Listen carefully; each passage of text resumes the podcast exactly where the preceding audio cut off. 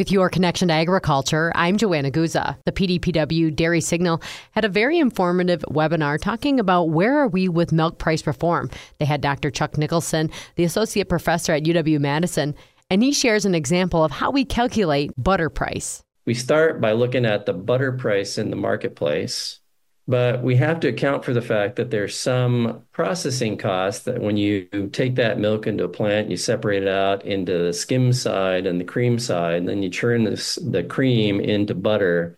There's some costs associated with doing that. So we start with a butter price. We take off or adjust the butter price by the amount of money it takes to make a pound of butter and then we say, okay, how much butter fat is actually in a pound of butter that's sold at the wholesale level or at the grocery store? And we have a yield factor that we then use to help adjust what that is because butter is only about 82% uh, butter fat, and the other is salt and water and a few other minerals. So we make a little adjustment there. But we've got three key things going on here. And this is, by the way, the simplest of the formulas that we can work with we got the price of the product, the butter. We got that thing we're calling the make allowance. How much does it cost, or how much does USDA say it costs to transform milk into butter?